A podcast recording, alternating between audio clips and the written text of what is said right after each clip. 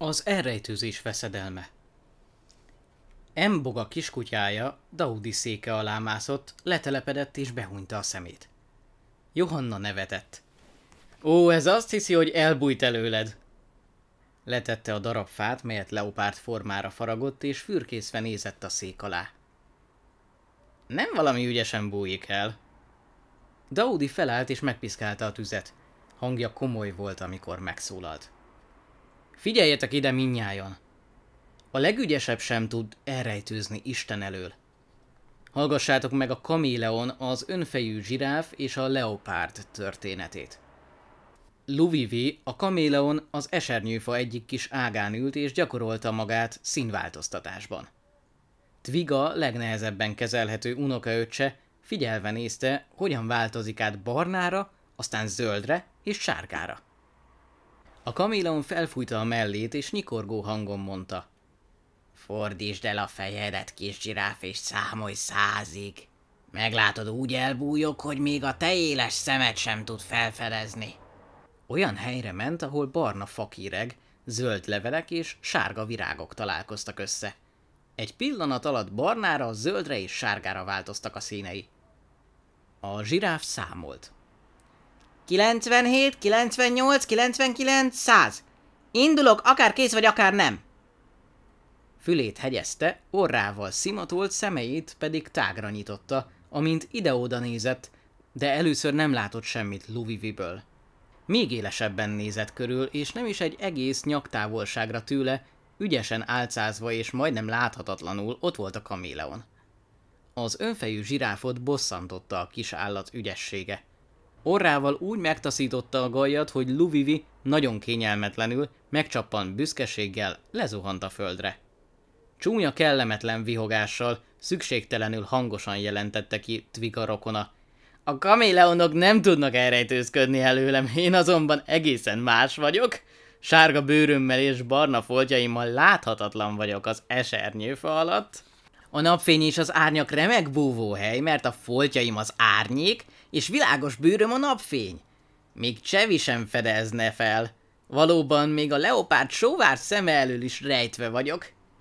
Hangos, kérkedő szavait meghallotta Simba az oroszlán, aki észrevétlenül feküdt a magas fűben, mint egy húsz méternyire tőle.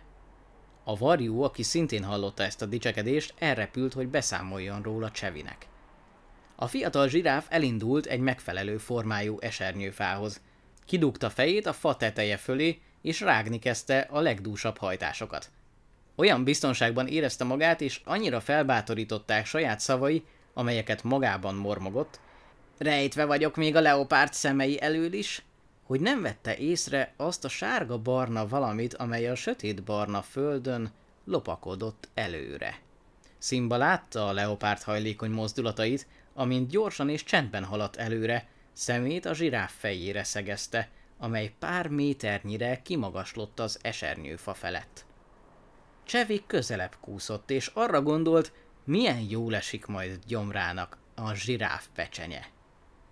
Tviga rokona hamis biztonságérzésétől eltompult aggyal még mindig csak rákcsált. Csevi hirtelen ráugrott. Nagy recsenés hallatszott az esernyőfa felől, és aztán hosszú nehéz csend. Csevi sütkérezve feküdt egy nagy barna sziklán. Jól lakott. Gyomrában jó érzések voltak, és gondolatai is pihentek. A varjú elmondta neki a kaméleon bukását, így elmélkedett. Butaság volt, hogy Luvivi azt mondta, ő el tud rejtőzködni a zsiráf elől. De ugyanolyan ostoba volt a zsiráf, amikor azzal dicsekedett, hogy rejtve van előlem. Megelégedett hang jött fel a leopárd gyomrából. Melső lábait nyalogatva jó leső érzéssel nézegette saját foltjait. Dagadó izmait kinyújtóztatva észrevette, hogy foltjai mennyire hasonlítanak a szikla színeihez. Csevi haragosan morgott, amikor az emberek házára gondolt, és azokra, akik íjjal és nyillal vadáztak a dzsungelben. Aztán elbágyadt, és azt mondta magában. Íme, milyen biztonságban vagyok. Nekem van az egész dzsungelben a legélesebb orrom, és a fülem többet mond el nekem, mint bármelyik más állati. a foltjaim pedig minden más teremtésnél jobban elrejtenek. Megelégedetten dorombolt és tovább gondolkodott. Valóban, nagyobb veszedelmet jelentek én a kétlábúaknak, mint ők nekem.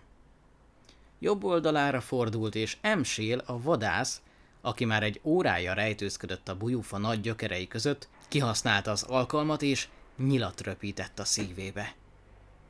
Nyani végignézte, hogyan nyúzta meg a vadász a leopárdot, és csodálkozott, mi minden van a napi események mögött a dzsungelben. Elgondolta, hogy a kaméleon nem tudott elrejtőzködni a zsiráf elől, a zsiráf a leopárd elől, és a leopárd nem tudott elrejtőzni a vadász elől. Valóban sok szem látja azokat, akik biztonságban érzik magukat, mormogta, amint zavarában vakaródzott. Figyelte Emsélt, aki hazaindult a faluba, vállára vetve a leopárd bőrt. Emsél maga is végighallgatta a történetet a tűz mellett a homályban. Amikor felállt, hogy elmenjen, mert a történetnek vége volt, Daudi megszólalt. Az Úr Jézus saját szavai. Nincs olyan rejtett dolog, ami napfényre ne jöhetne, és oly titok, amely ki ne tudódna. Máté 10.26 Ó, szólt Emsél, hogyan csinálja ezt az Isten? Ha akarom, el tudom rejteni a gondolataimat, mert az arcom sima, és nyoma sincs rajta a haragnak és félelemnek. Hát nem tudok elrejtőzni Isten elől? Johanna csupán kételkedve húzta fel a szemöldökét. A hallgatók egy szót sem szóltak. Nem volt rá szükség.